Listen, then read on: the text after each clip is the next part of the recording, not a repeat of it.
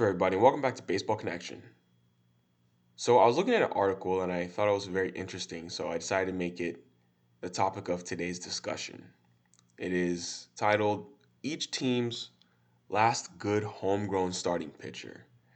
I thought that that's pretty interesting. You know, I, I looked through the list, I was like, wow, this is interesting stuff. I mean, you have some teams who have had some really good stars in recent years, some who have had to wait a while. It's it's been a long time for some teams since they saw a homegrown prospect turn into a good starting pitcher. So listen for your team here. Yeah, we're gonna discuss that. We'll do it for every team. So I mean, bullpen usage has increased in recent years. You know, starting pitching may not be as vital to a team's success as it used to be, but at the end of the day, a team's ability to draft and develop a player into a good starting pitcher is always going to be important. It's going to be really important.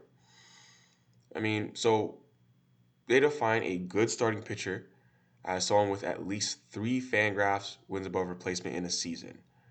And it's going to exclude big money international signings, like the Rangers when they had Yu Darvish, because it's not it's not necessarily the same as having someone who's homegrown, you know, someone who, who you develop um, from the ground up. And it also excludes, sorry, it includes pitchers who began a season with the team that drafted and developed them, but then they were traded that same year. So uh, it's the team that you made your debut with, basically. So let's start by looking at 2021. So who are the teams, and obviously who are the pitchers on those teams that had a three plus WAR, and was that pitcher playing for the team that drafted and developed them?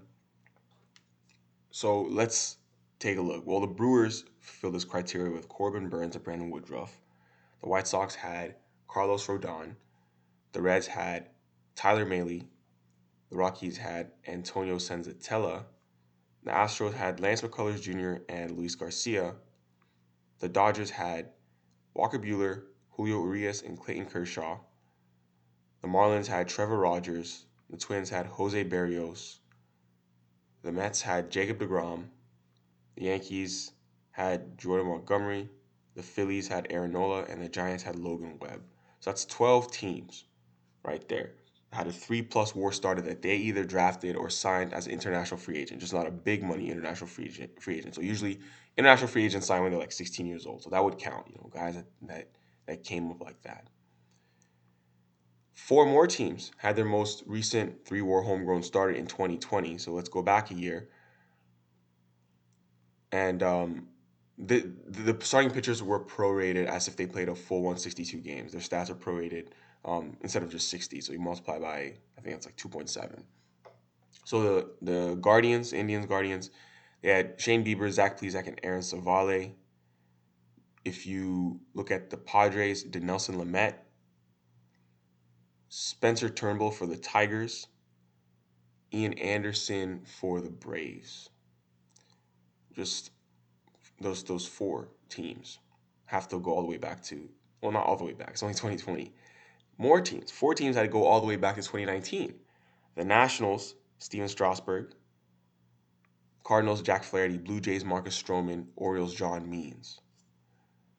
Three teams go all the way back to 2018 for the most recent homegrown three war starter. The rays had blake snell that year pirates had jameson taillon that year mariners had james paxton that year and let's take a look at the six remaining teams who have not enjoyed a homegrown three war starter in at least four years. You have to look at the Royals with Danny Duffy in 2017, the Athletics with Sonny Gray in 2015, the Red Sox with Clay Buchholz in 2015, the Cubs with Jeff Samardzija in 2014 the Rangers with Derek Holland in 2013, the Diamondbacks with Wade Miley in 2012. And actually, I should mention there's one more. There's a 17. It's the Angels with Matt Shoemaker in 2016. So, yeah, there's seven teams who haven't enjoyed a homegrown three plus war starter in at least four years. I just named those teams and the pitchers that, that fulfill that criteria.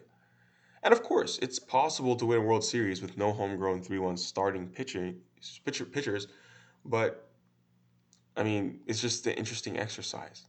I mean, if you look at the last 10 World Series winners, some of them didn't have a homegrown three war starting pitcher.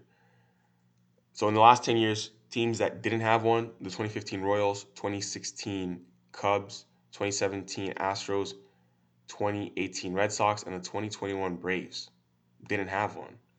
So that's actually the majority. That's one, two, three, four. Okay, that's half.